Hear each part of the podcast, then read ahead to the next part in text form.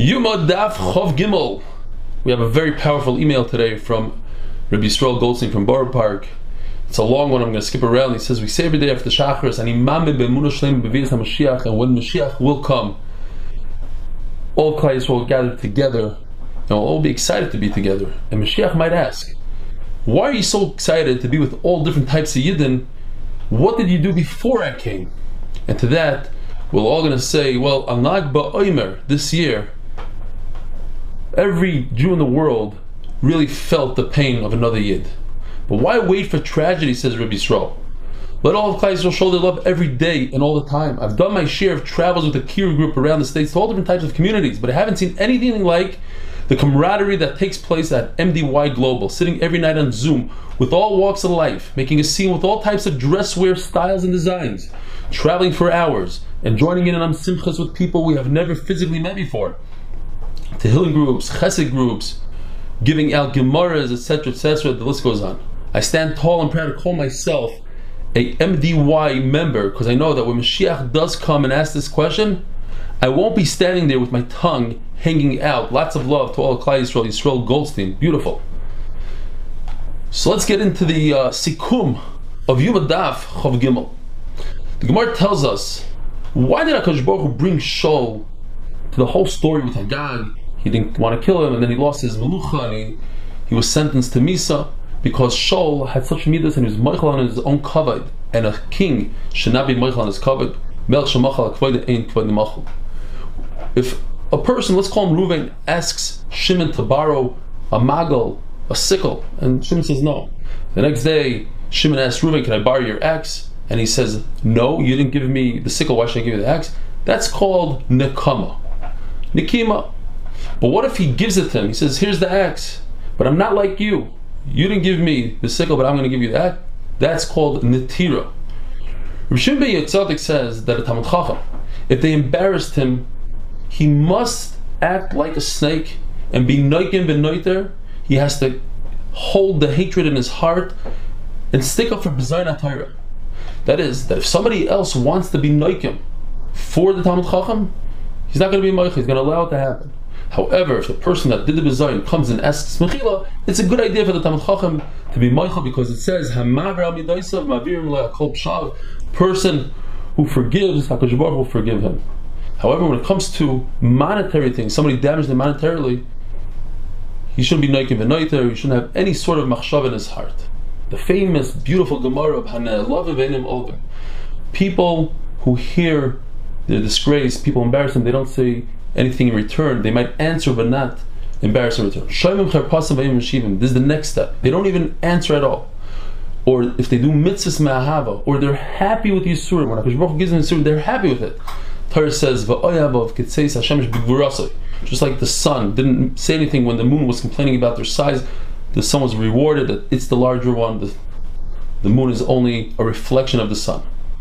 We learned in the Mishnah that eventually they made a lottery and they put all the Kohanim in a circle.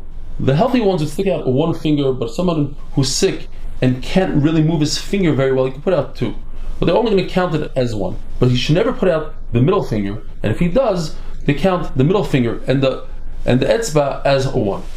But you should never ever put out a thumb because with that you could cheat, and the coin might count it as two, and in the next round around you'll win.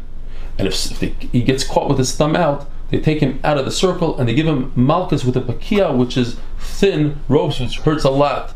Before the story of the guy that fell off the mizbeach, there's a terrible story where there were two people running up the ramp, and it was a, the the race was a tie. One of them took a, out a knife and stabbed the other one in the heart, and he was withering around. And Rabbi Tzadok got up and he darshan, he wanted everybody to cry, and he said, "If by Egla Rufa one person dies, you need a kapara. Who's going to give a kapara over here for this person? And everybody started crying. There's no egla aruf in Yerushalayim because Yerushalayim goes according to this man the Omar that wasn't divided between the Shvatim, and we also know exactly who killed him. So there's no egla aruf here. His father shows up and he says, "My son should be a kapara for your sin," but unbelievably he says, "Take out the knife immediately so it doesn't become tamei." In other words, Ritzicha was so belittled by them it became they became desensitized to Ritzicha from Menashe killing all the people that they didn't care so much about Ritzicha, they cared more about Tumat It's an amazing story. But the Gemara said, you know, that was a one-time thing. Somebody got killed. Who's going to stab somebody else? But after they saw that somebody else pushed his friend off the mizbeach, they said, you know what? Let's go to the lottery. To remove all the ashes from the mizbeach, you have to turn, put on other clothing. They're bigdei kodesh, but a lesser degree. They might be a little worn out. They're white, not yellow. Because if somebody is a cook and he prepares food for his rebbe, he's not going to go pour him wine with the same clothing. It's designed to do so. So too, these clothing are full of ashes and they smell from the the smoke of the mizbech. You have to switch them out. Rabbi Eliezer says, Acherim doesn't refer to other clothing, rather means the other type of koyadim, those who have balimumim, they should perform the avodah of removing the ashes of tzas Why? Because it's not considered an avodah.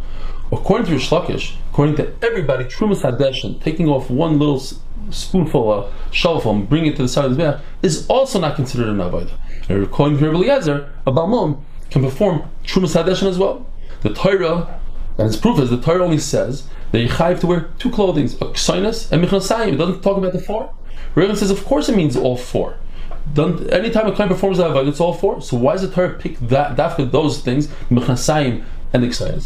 Because when it talks about excited, it doesn't say excited, it says midoi bad, to say that it has to fit him perfectly. It can't be dragging on the floor, it can't be too high up, it has to be on the ground. Umichan Sebad says that it should be the first thing he wears, the trousers are the first things he wears, and that's it, nothing else below it. Rish says, I learned that halacha from Al Basarai. This is Tanoim, which would seem similar, but it's not. That according to everybody, you need four begadah for Trumas Hadeshin because it's considered not Vaidah. But they argue if the word Yilbash is extra to teach us something else. According to Rabbi Yehuda, I need the word Yilbash to teach us that you have to wear four begadim. According to Rabbi Daisa, you don't need that because it's considered an avodah, and if it's avodah, you have to wear four begadim. So what does the word Yilbash come to tell us? That the bigdei Kohen Gadol, the begadim that Kohen Gadol wears, after Yom Kippur, a head could wear it as well. The Kohen Gadol himself should not wear it next year. And Rebbe says, no, it's completely different begadim because the Kohen Gadol wears a white belt where the Kohen Hedi wears the shatnez belt. So it comes to teach us that if they're worn out, then you're allowed to wear it as well. But you have to take those begadim and bury them after your kippur. Have a wonderful day.